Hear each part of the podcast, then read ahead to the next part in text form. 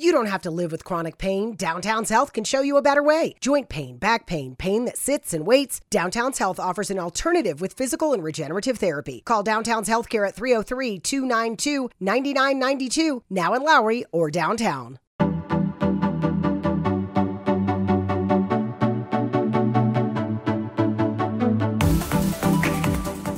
Hi, everyone. I'm John. Morley, the host of the JMOR Tech Talk Show and Inspirations for Your Life.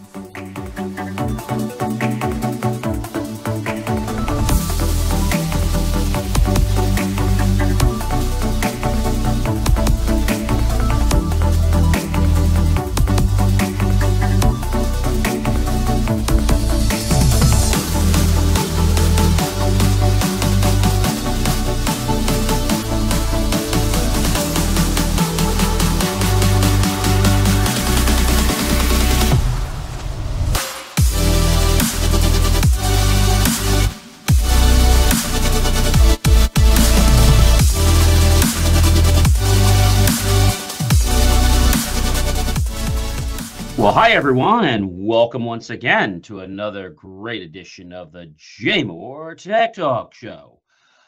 Today, I can't believe it. We have just about got one more week left in the month of February, and we're in March. Pretty soon, I guess we're going to be seeing those May flowers. Well, hopefully. Today, we have an amazing show for you tonight. Uh, in case you didn't know, uh, we actually have um, Colonel retired Wayne Phelps, who will be on a little later in the program, um, who will be interviewing about his latest book on killing remotely the psychology of killing with drones. Uh, this is actually a two part series because he's got so much information that we couldn't possibly fit this into an entire show. So definitely stay tuned for that.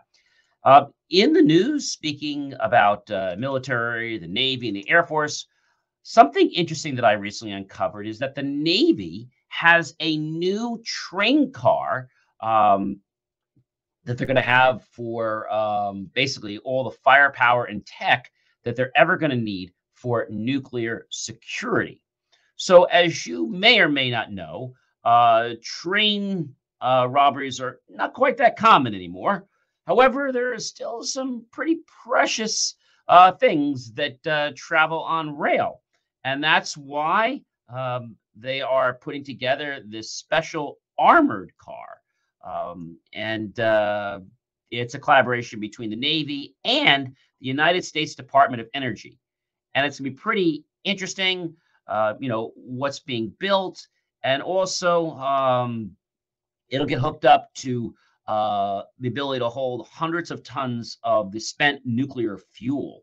And uh, the Navy train will carry the spent fuel rods from shipyards and uh, propulsion facilities on the east and west coasts to the Naval Reactors Facility in Idaho Falls, Idaho, for inspection and for temporary storage before uh, the final disposal into the appropriate uh, dry caskets, which will then go underground.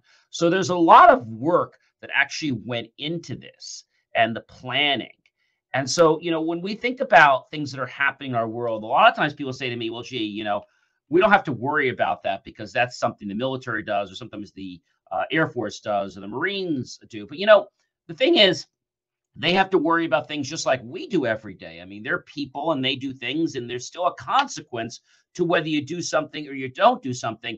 And I am just really glad to hear that they're really stepping it up and building something that is going to keep the transport safe and make sure it doesn't get into the hand of uh, any potential uh, bad actors. So uh, kudos uh, to um, them and the Navy, and uh, of course, uh, the many people that are working on this, including the U.S. Department of Energy. Uh, I know they're working really hard uh, to get this done, and it's going to be pretty interesting um, when this thing finally does get unveiled. It looks like we're going to probably see the first signs of this right around 2024. So, not too long uh, from now that we're actually going to see the first, I guess, uh, rendition of that. Well, ladies and gentlemen, I know um, that uh, you're always grateful for the wonderful content that we actually bring you here on the JMOR Tech Talk Show. Tonight, I am really pleased to have um, Lieutenant Colonel retired Wayne Phelps on our show. Um, this man is really amazing. Uh, the things that he has done. He is a former lieutenant colonel in the Marine Corps with 23 years of teaching, coaching, and mentoring teams ranging in sizes from 30 to 300 to exceed operational expectations in complex environments. Uh, he's passionate about uh, UAS, drones, counter UAS, and leadership. And the thing that uh, is really uh, remarkable about this gentleman is that, you know, he was right on the lines and working with people uh, that were using drones uh, to kill people. And he realized that there were things happening, but the story wasn't being told. And he decided to write a book on killing remotely the Psychology of Killing with Drones, Lieutenant, Lieutenant Colonel Wayne Phelps.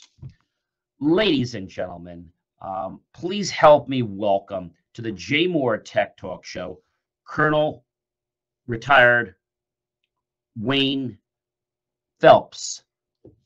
So we can talk to him about some interesting endeavors about what he learned and about the book. And you guys all know that I read all my guest books from cover to cover. Ladies and gentlemen, without any further ado, please help me give a warm welcome to Lieutenant Retired Colonel Wayne Phelps to the JMOR Tech Talk Show. Uh, welcome to the to the show, uh, Lieutenant Colonel. Hey, John. Thanks for having me. First of all, um, for those of you that don't know and haven't been following our social media for the last two weeks, we've been putting out lots of questions and uh, we're doing a very special show because uh, there's so much great information that Lieutenant Colonel has to share with us that we couldn't put it all into one show. We're like a little less than an hour with our our breaks, like just around 45, 50 minutes. So we put them into two shows, and we've been putting these questions out to you every single day. And I know that's why you're here tonight because you actually want the answers. He authored an amazing book on killing remotely, the psychology of killing with drones uh, by Lieutenant Colonel Wayne Phelps, retired. So this book is an amazing book. And I have to tell you, if you're looking to understand how warfare gets done, uh, this is a great way uh, to uh, get a very firm understanding. But first, I have to ask you, Lieutenant Colonel, what unit uh, or uh, portion did you retire from? Yeah, so I retired as a Marine. Um, my last unit, I was the commanding officer of Marine Unmanned Aerial Vehicle Squadron 3, or VMU 3, stationed in Kaneohe Bay, Hawaii. It's really oh, tough, wow. really tough duty station. Yeah. Now, the uh, the military, the Navy, they all like to use acronyms and not just Alpha, Bravo, Delta. And, and I was learning because I'm also a, a licensed ham, a general and we say alpha, brava, delta, but uh, in the military they say dog and some other things. They don't say the same letters, which I guess they do that just to be um, unique and, uh, and kind of special. Uh, but the one thing I notice is the military they like to be secretive, but they like to have a lot of acronyms like RPA, UCAV, HPT. What, what do those mean actually? Yeah, there's there's an acronym for everything. Um, so RPA is remotely piloted aircraft, uh, which is traditionally how the Air Force refers to drones. The Marine Corps, we refer to them as unmanned aerial systems or UAS. They've been called UCAVs, UCAV, unmanned combat aerial vehicles, um, unmanned aerial vehicles, UAVs, uh, all kinds of things. But uh, traditionally, these days, we refer to them as RPAs. And there was another one I remember. Well, there's a lot in the book, uh, but there's another one you use, uh, HPT, and it's not a computer part. high performance uh, teams, I believe, or something like that. There was another one. So there's oh, just a lot of acronyms. Yeah, you can have an acronym. I think there's an acronym for an acronym. Do they have a book to tell you what the acronyms are? Because they're supposed to help you remember, but I think you need a full time job just to be able to to know what acronym list to look at. Yeah, it's usually referred to as a GOAT, the glossary of acronyms and text. Oh, okay. or in terms, I believe, glossary of acronyms and terms. Uh, yeah, there should be a BOA though, a book of acronyms. there are so, so one many. thing I want to tell you is it's an amazing book. Uh, Lieutenant Colonel sent this to me a long time ago, and uh, one of the things I do with all my guests is I actually read the books from cover to cover. It's an amazing book, but I had to put it down a few times because there's just so much intent information, and it's emotional. Um, and you can't write a book like this without it being emotional. It gets right on the front lines and even on the sidelines. But I felt like I was right there. I thought I was the person actually killing the person. I said, wait, maybe I better put it down because I don't know if I want to do this. So it definitely um, it gets you very engaged, and that's uh, very powerful for a text. So it was very well written, and, and kudos to you on that. One thing that really uh, took me by surprise because when I got the book and we had decided to, uh, to interview you several months ago, I remember uh, saying, "Oh, this is gonna be great because I'm going for my drone license." I said, "Gee, we're going to learn about drones and how they kill us injury." But it's a lot more than just talking about drones. There's that's just like one little piece of the book, maybe a third or something. Um, what was really interesting to me in the beginning is you start out with a stone, a rock, and a stick. So let's talk a little about the evolution of weapons. And I think a lot of people here will be very interested in that because it didn't just go to a gun. It didn't go to a fighter pilot, right? We started with a rock and a stone. Am I correct about that? yeah. Uh, what I wanted to do was show that the evolution uh, of killing throughout human history has evolved uh, to create further and further distance between the, uh, you know, the attacker and the victim. So I wanted to, I wanted to say like, you know, let's go back in uh, their early conflict and say, you know, two humans fighting each other with their bare fists, and then one person said, "Hey, I can, I can kill this other person by throwing a rock or affixing a rock to a, uh, a stick and throw it from a distance." And then I trace that uh, that evolution of distance uh, really all the way through uh, humanity and uh, through human history, and, and I talk about how you know gunpowder changes everything and now you can you can kill from a further distance and that that introduces things like rockets and then you have you know gps guided munitions which makes it more effective um, eventually get to a point where you have satellite communications which allows you to control weapons uh, from the other side of the world you don't have to live with chronic pain. Downtown's Health can show you a better way. Joint pain, back pain, pain that sits and waits. Downtown's Health offers an alternative with physical and regenerative therapy. Call Downtown's Healthcare at 303 292 9992, now in Lowry or downtown. Mary redeemed a $50,000 cash prize playing Chumba Casino this year. I was only playing for fun, so winning this was a dream come true. Chumba Casino is America's number one social casino experience. It's serious fun. With over 80 casino style games to choose from, you too could win life changing amounts of cash. Be like Mary. Log on to chumbacasino.com and give them a whirl. That's chumbacasino.com. No purchase necessary, void, or prohibited by law. 18 plus. Terms and conditions apply. See website for details. The voice in the preceding commercial was not the actual voice of a winner. And finally, you get to a point where all of these technologies converge in one platform called the remotely piloted aircraft. Uh, most people would would know the system I'm talking about as the Predator. In the Predator, you have uh, communications uh, from satellites. You have precision guided munitions like Hellfire missiles, and then uh, you have uh, robotics and autonomy and everything else that allows this platform to fly for a really long period of time. So you're able to control this thing from the opposite side of the of the planet, fly it for a long period of time, and then at the moment of your choosing, when it's tactically advantageous to you, you know, to pull the trigger on this missile and guide it all the way into a specific target.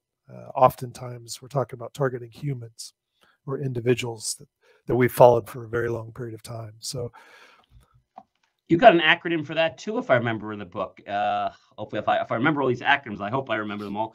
Uh, I think it's a high value individual HVI or something. HVI, yeah, high value. There's a lot of terms. Yeah, and that's the that's the common term for it in the in the military is a high value individual. That's uh, somebody that you're looking for, like um, you know, a leader of a terrorist organization, something like that. So the book starts out by uh, again, we're not going to go through every page, but we're just going to give you a little bit of a a dichotomy of different parts of the book. So I hope you'll go out and get the book. Again, it's an amazing book. So we talk about this whole evolution of uh, weapons, which was really, really interesting. And then you start getting into the machine, a little about the people. Uh, and then um, you start to get to the mission and then you get to the methods. But right after that, you talk about something very interesting. And you say there's three things necessary uh, to be able to kill somebody in um, the military or the government or anything, which kind of uh, caught me caught me off by by surprise uh, that that was actually uh, you know the way that is. So explain a little bit of that to us if you could. Yeah. So the three things are the uh, the legal standing, the ethical standing, and the moral standing. Right. So it first starts with the legal standing. You know, within international humanitarian law and the rules of engagement, uh, can we legally engage this target, this person, this you know piece of equipment? Um, is it considered a legitimate military target? Uh, so once once you've established that legally you can strike this target, uh, then you have to get into the uh, the ethical and moral uh, you know rubric of this. Uh, and, and the first thing is, you know, can we strike the target?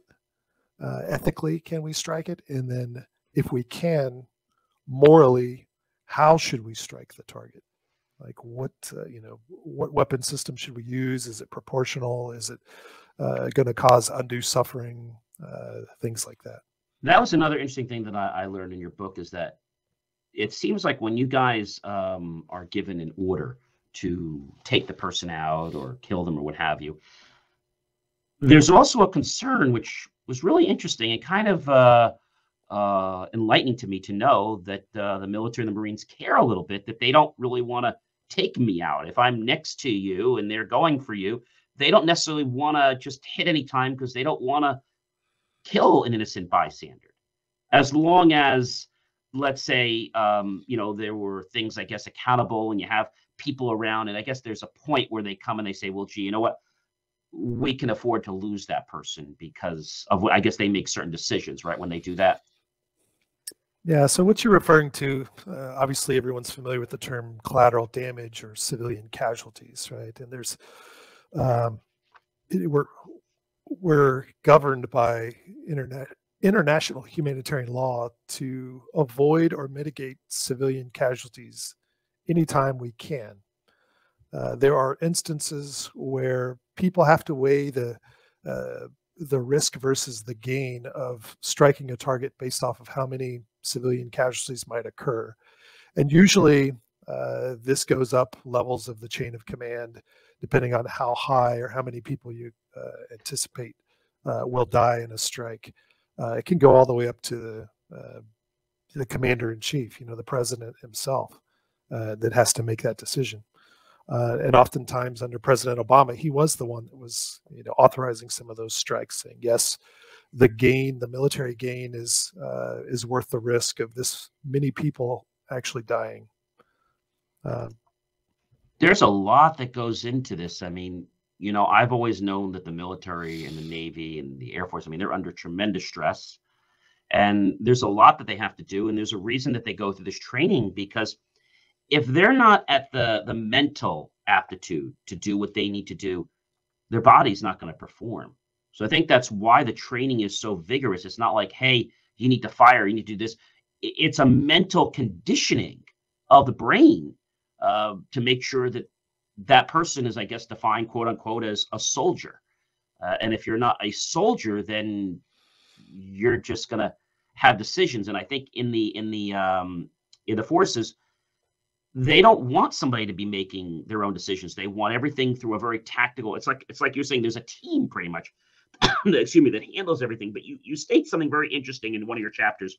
How do we kill an RPA? Uh, give our audience a little bit of an understanding. What were you trying to convey when you said, "How do we kill with an RPA"? I wanted people to understand um, you know, we, we hear the term drone strike uh, quite frequently uh, in in the media, right? It's it's all over. Uh, every time there's a strike, uh, people talk about it. But I don't think um, your average citizen actually understands what that means uh, when we conduct a drone strike, is other than the fact that a, a drone fired a missile or, or dropped a bomb on a specific target. I don't think they understand that there are humans um, that are operating the drone, that are you know maintaining it, that are flying it, that are watching the video feed that's coming in and analyzing every aspect of it. Right. So it's it's a it's a human endeavor. Uh, when we use the term drone, it's kind of a, a misnomer that it, it's you know an autonomous object that's killing people. But uh, what I wanted to uh, to show was that there is absolutely 100% a human aspect to this, that there's still humans that are making the decision um, to kill. And I think that's an interesting tone. Uh, and the book kind of switches. First, you talk about the the weaponry and how it evolved, and how I guess the process of killing, quote unquote, has changed to a more technological way to have less casualties and uh, something else that I thought was really interesting is that you mentioned the first time somebody kills someone, uh, that really has some emotional scar on them, which a lot of us don't. You know, that's not something we think about every day, but this is something that they have to do as part of their job. And what can you say about that, Lieutenant Colonel? Yeah, so I had three main objectives uh, to this book. I wanted to understand how we kill with uh, remotely piloted aircraft or drones. I wanted to understand how we responded to that. And lastly, I wanted to understand why we respond in that way. So when you're talking about how a person responds to killing uh, with a drone their first time, I found that uh, through interviews and surveys that I did, that that was uh, the most intense uh, responses that people had were the very first time, uh, as as one would expect. You know, when you're doing something that significant in your life that you've never done before, uh, that's that serious in nature, you you don't necessarily know how your body's going to respond to it. Um, you think you're mentally prepared for it. Uh, your training prepares you for it. Uh, you know, for all of the mechanical things that you perform in order to do that. Uh, but emotionally and cognitively, it's very difficult to be prepared for uh, conducting your you know your first strike and actually killing another human. Uh, so what I found through interviews, uh, particularly, was that people had the most intense responses during their first, you know, after their first strike. Some people would throw up. Um, some people would have uh, sweats. Uh, they would be shaking. You know, they'd have a lot of physiological responses to it, which I thought was uh, very interesting because the physiological responses that they had, uh, tunnel vision, aural exclusion, um, you know, heart heartbeat racing over 170 beats per minute, um, memory distortion, all of these things uh, have been studied in lethal force encounters for people that have them face to face, whether it's military or, or law enforcement officers, right? They've they experience these same things. Like, you know, minutes seem to take hours or hours go by in, you know, just a few seconds. They have trouble remembering details. Uh, they, they can see fine details of uh, of objects but can't remember other things, right? So it seems almost illogical that RPA crews would experience these same physiological responses from 7,000 miles away. But they, they do.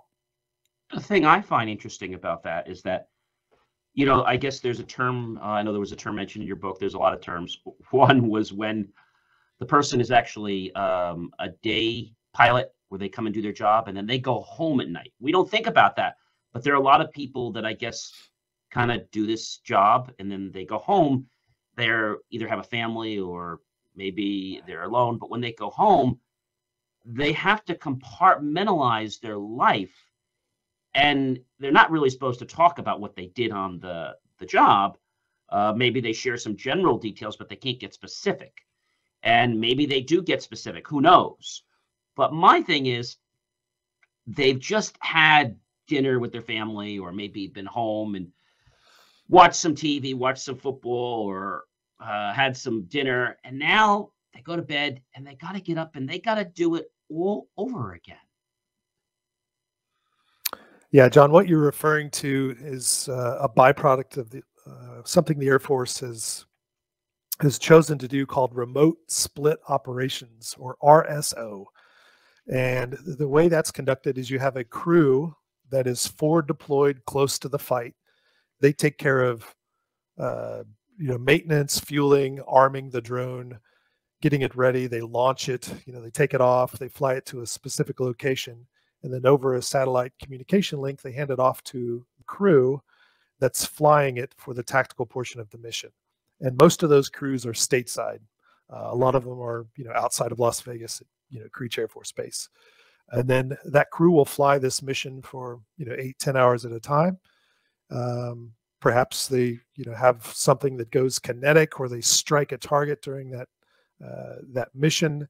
You don't have to live with chronic pain. Downtown's Health can show you a better way. Joint pain, back pain, pain that sits and waits. Downtown's Health offers an alternative with physical and regenerative therapy. Call Downtown's Healthcare at 303 292 9992, now in Lowry or downtown.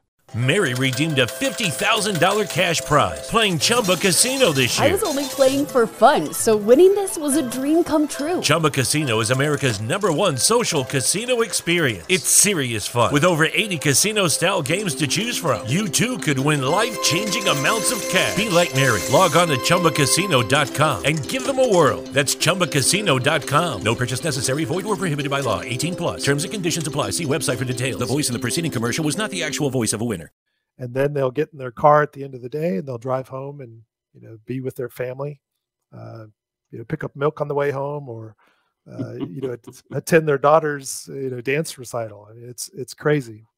And they gotta just you know live a regular life like every one of us does.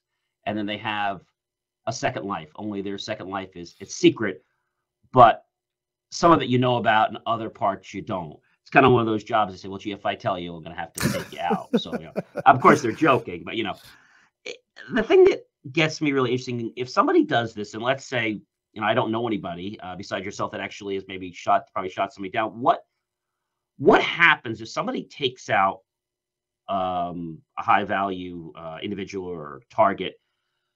Do they get to go home once they've done that? I know they get points and they get increased in their bonus when they hit because some I was learning in your book actually fail on purpose because they're not ready to make uh, the kill. Can you elaborate a couple of those?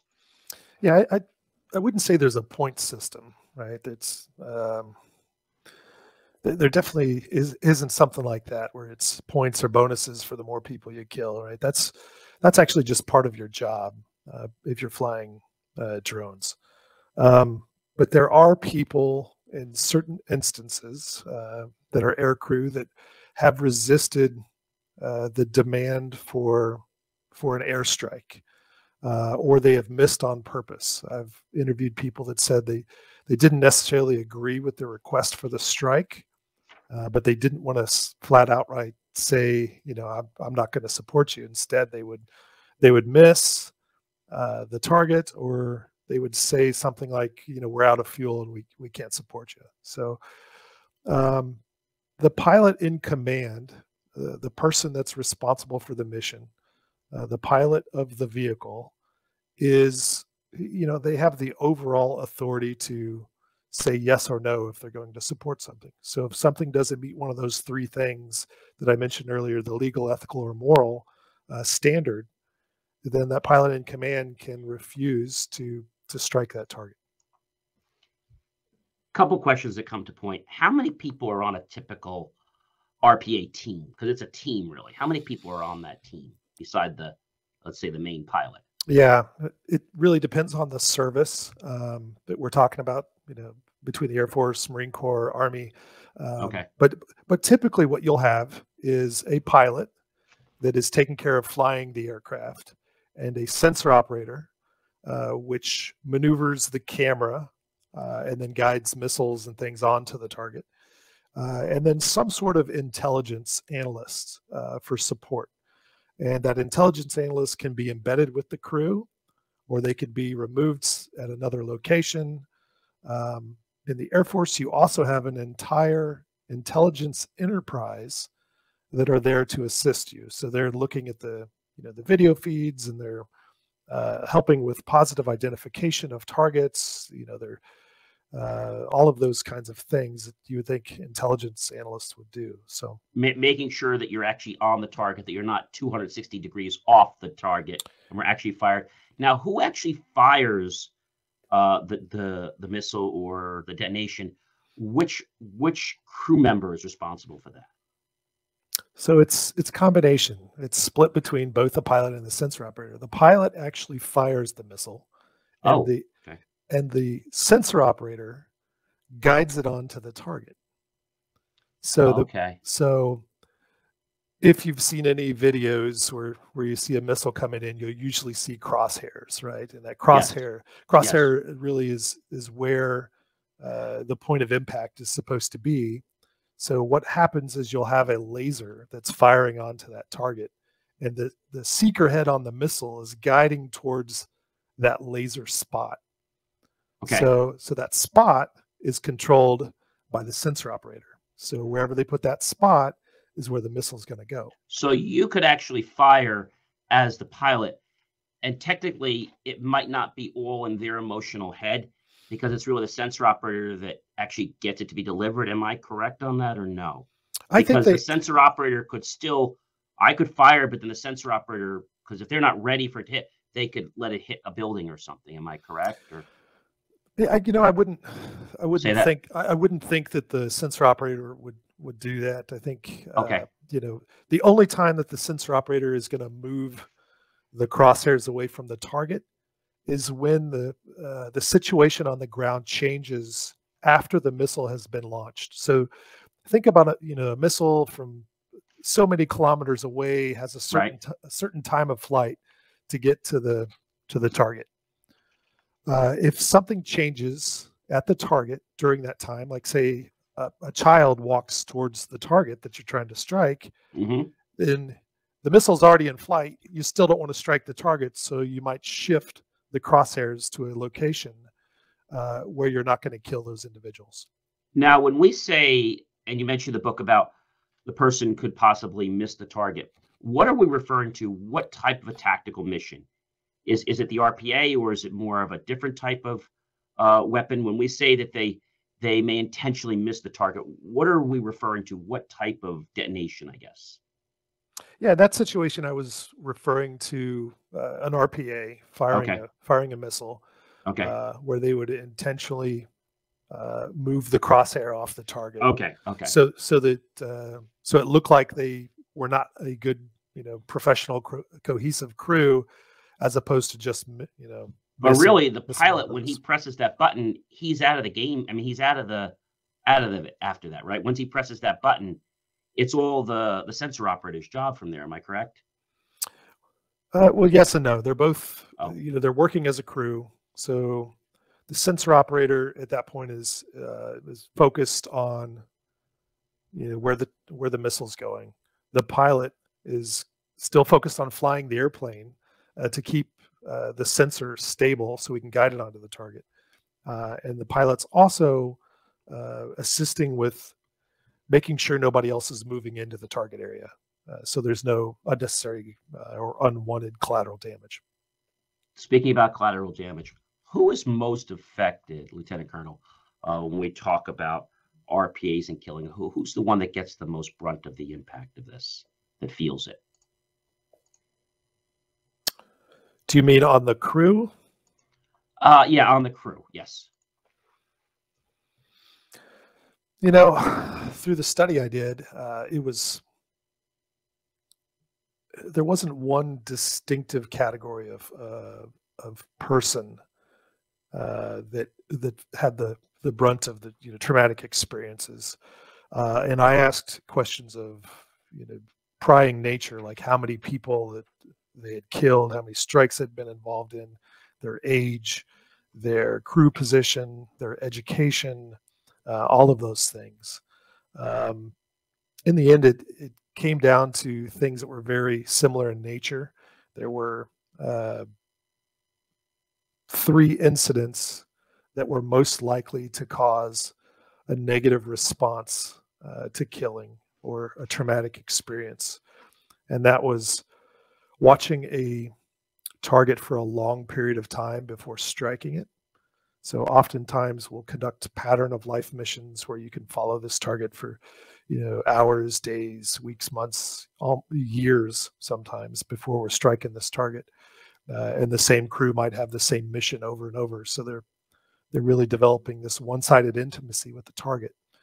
Um, and then they they wait for that time where it's uh, where it's tactically advantageous for them to strike the target, where it's you know free from collateral damage, and then they can strike uh, but they've been watching this person for you know, for a long period of time, and then they're really recognizing the humanity of that individual. So there are certain instances where that has caused some some negative responses, uh, which could lead to post traumatic stress disorder. Uh, that's that's the first one.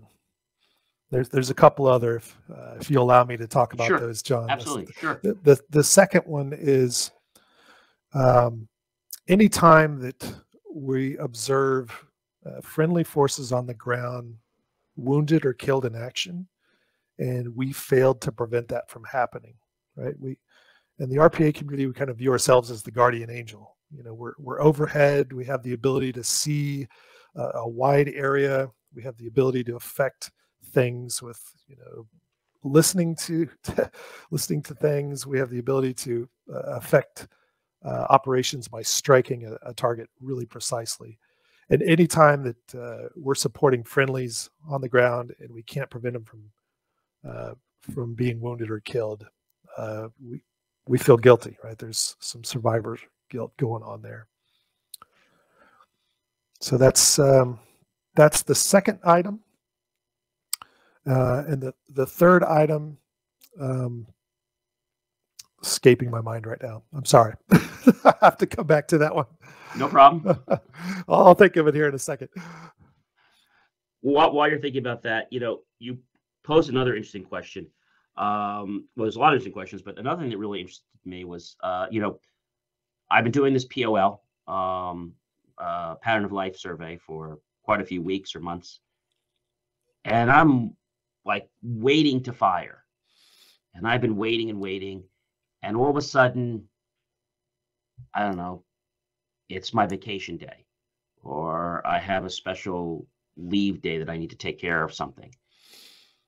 And then I come back to work that following week because they say it's going to take weeks for us. We're going to be surveilling this person for months, might even be a year. And all of a sudden, that person comes back and they come back angry because they're starting to look for the target and they can't find the target. And they're like well what happened? Oh joe uh, shot him yesterday. And there's that kind of resentment isn't there? Can you talk a little bit about that? Because that was something that really opened an eye for me. Yeah uh, absolutely. And, and, i just i just recalled the the third incident and um, anytime there's civilian casualties um, during a strike, uh, it, and we could all understand how that would affect somebody negatively, right? I mean, we we don't want to uh, to harm innocent civilians uh, anytime we're conducting military operations, and when that happens, it you know it's it's fairly devastating for the for the crew. So what you're referring to, John, uh, that that I talked about in the book, um, somebody can be working on a, a, target, say a high value individual, and watching this target for for a very long period of time, and they they take a day off, they come back, and somebody has struck their target when they're gone. Um, oddly enough, uh, several people told me that they were pissed off that this happened, and not because they felt like uh, it was their right, you know, to to kill that person, but I think it's because the amount of time uh, and emotion that they had invested uh, in this mission uh, that they felt like uh, they wanted to see it through to completion. And I think that's a natural human response to anything that we we put a lot of work and energy and effort into. Right, we want to see it through to completion. And if somebody swoops in at the last minute and uh, and, and does the the one percent, which may be the hardest part, but then takes all the credit for it. Uh, all of your efforts up to that point, uh, I don't want to say they seem in vain, but uh, they seem incomplete. Right? So people would tell me that that was that was a real issue for them. There's a lot of very, uh, how can I say, um, sensitive topics and very emotional things that uh, uh, a Navy, uh, military man, or, or, service lady have to go through, or Air Force. And you know, we think of it as being very stressful, but asking somebody to kill someone, you have to remember it's being done for our country. Uh, we're almost out of time for this show, but uh, don't worry. Um, Lieutenant Colonel Phelps is actually going to come back again. Uh, he's got so much information to share with us, and we have a short show. So uh, we're going to have him come back. He'll be back here again next week at the same time uh, in the middle of our segment. And we're going to be going over more about are we at war? We're going to talk about dehumanizing. What does um, you know the Marines and the military do for that? And how do we continue to do our job? And another interesting point we'll, we'll hit, and many others, we're going to talk about how the Marines compare a video game to using the RPA. And it's a lot different than what you and I would think if we're big gamers. So you're not going to want to miss that. Uh, Lieutenant Colonel uh, Wayne Phelps, I have to tell you, it has been a pleasure. Um, not easy to read this book, but it has been a pleasure to appreciate what you went through and a lot of other people do every single day. And it makes me very grateful uh, that we have other people out there that are here because they're here to protect our country. And I have to believe that that's why they're doing it. And that's the the juice, I guess, that allows them to fire when they get emotional and then they're shown, well, look what he did or he killed these 10 people. I think that's what drives it home and says, hey, we're going to kill this person. Right? It's when they've seen what they do bad. Am I correct on that? Yeah, absolutely, John. Yeah. Yeah, All right, ladies and gentlemen. So again, thank you very much, uh, uh, Lieutenant Colonel, and uh, we will be back um, next week, 5:30 p.m. Eastern, right here on the JMOR Tech Talk Show. Uh, but if you missed any of this, of course, you can catch the replay. There's a lot of nuggets here. So uh, thank you very much, uh, Lieutenant Colonel, and we will see you back next week. Thanks for having me, John. Appreciate it. It's been my pleasure. Wow that was an interesting interview. And this is only just scraping the surface. I mean, next week, we're going to have him back again to talk about some other things that we didn't have time for tonight. I mean, just hearing from him about, you know, the way weapons evolve from something that was as simple as a rock and a stone all the way up to automated um, UAS and, and drones and also the thought, the effort, and the teams that get put together.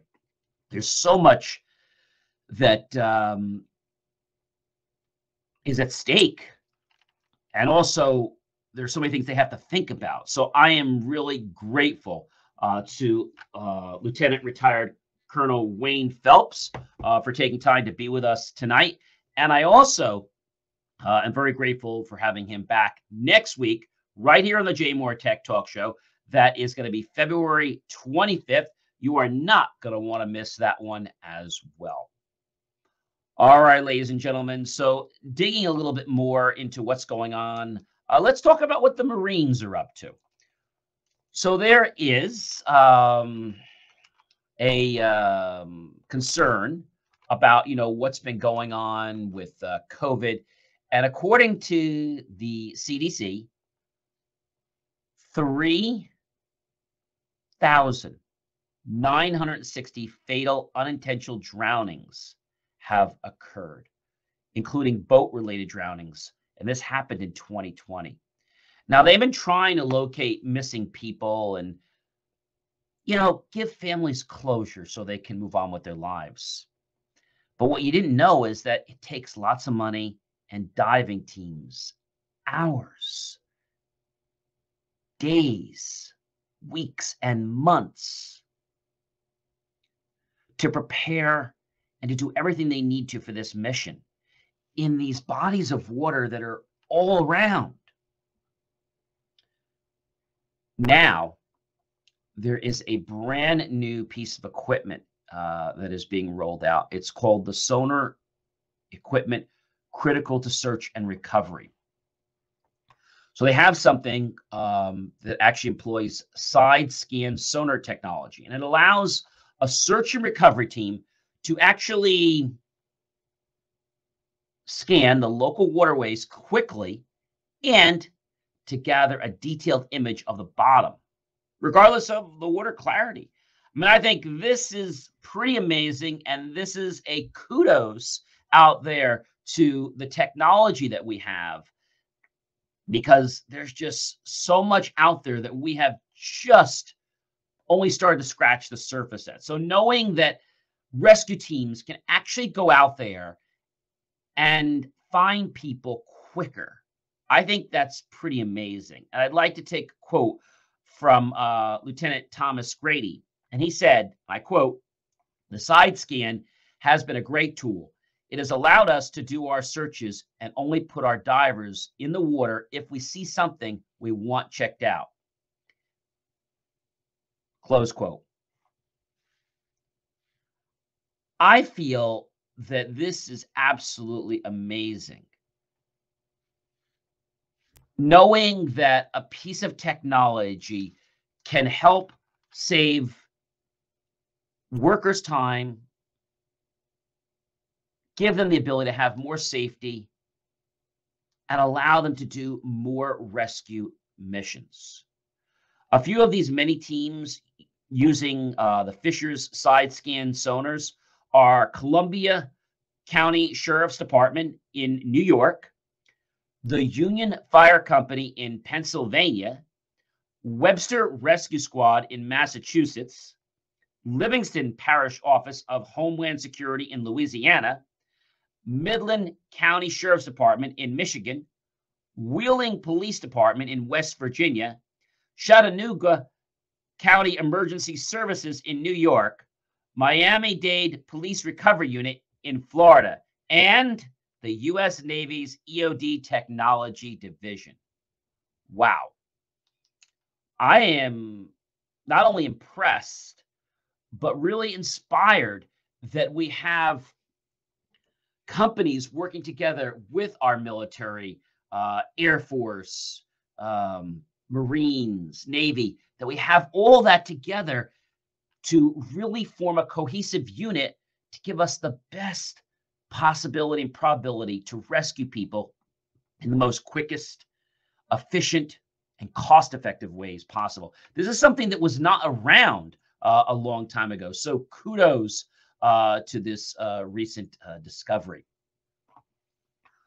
Well, something else uh, that's uh, starting to surface in the news with marine technology is the iXblue SAS for Ifremer's new 6000M rated AUVs. So, this is a synthetic aperture sonar, and the SAMS 150 offers a seabed mapping solution suited to develop sea autonomous vehicles. The interferometric SAS sonar allows for simultaneous real time imaging and high resolution bathymetric mapping of the seabed. That is pretty amazing. So we saw where we were with the small fisher technology. Now we're really starting to put this on bigger boats and vessels to help us really deploy this technology. I'd like to make a quote. The UlyX AUV is capable of diving down to 6,000 meters and navigating on mapping profiles or in a quasi-stationary flight near the bottom, close quote, said Jan Opderbecke, the project manager for the development of the UlyX system at Ifremer. I like to make another quote. It is equipped with a suite of state of the art sensors to produce a set of data on the explored area, high resolution imagery, bathymetry data with the SAMS 150 multi beam bathymetry and optical images aided by a laser profiler for photogrammetry. For photogrammetry. Um, and this is pretty amazing that we have this type of technology, close quote. I think it just shows that when we use the technology and the research from R&D and we start to apply it to life concepts, it really can make a difference in our lives and everyone else. And as I've said before, ladies and gentlemen, the only reason we're here is for two main reasons to become better versions of ourselves and to help everyone else become better versions of themselves. Well, ladies and gentlemen, I am so grateful to um, Mr. Lieutenant retired Colonel Wayne Phelps and for also um, him sending me this book. Uh, actually, he said this to me a while ago, and it took me a while to read it. It was a very emotional book. It really gets into the facts about what people behind the scenes are actually doing with drones. Ladies and gentlemen, if you have not already scanned that QR code at the top, what are you waiting for? Scan it. You'll get my link tree and lots of great information about all the other types of content that I produce. And there's a lot more than just the JMOR Tech Talk Show. I want to thank you for allowing us to reach 1,000 downloads. It is unfortunately time to say goodbye, but remember, next week, February 25th, I'll be here again, and we'll be talking more with uh, Lieutenant Retired Colonel Wayne Phelps about on killing remotely the psychology of killing with drones. You are not going to want to miss that. Have yourself a wonderful rest of your evening, a great weekend. Hey, why don't you go to Amazon or your local bookstore and pick up this book? And then maybe you'll be a little ahead of us and you can uh, get even more engaged. I encourage you to comment uh, between, you know, the shows. So if there's any other questions that pop up, I'm happy to to share those uh, with Lieutenant Retired Colonel Wayne Phelps uh, in my next interview. Have yourself a wonderful rest of your night and weekend. Don't let being treated for pain be a pain. Come to Downtown's Healthcare, 950 17th Street in Denver. Find out how to reduce pain naturally without surgery, without drugs. Call Downtown's Healthcare, 303 292 9992, now in Lowry or downtown.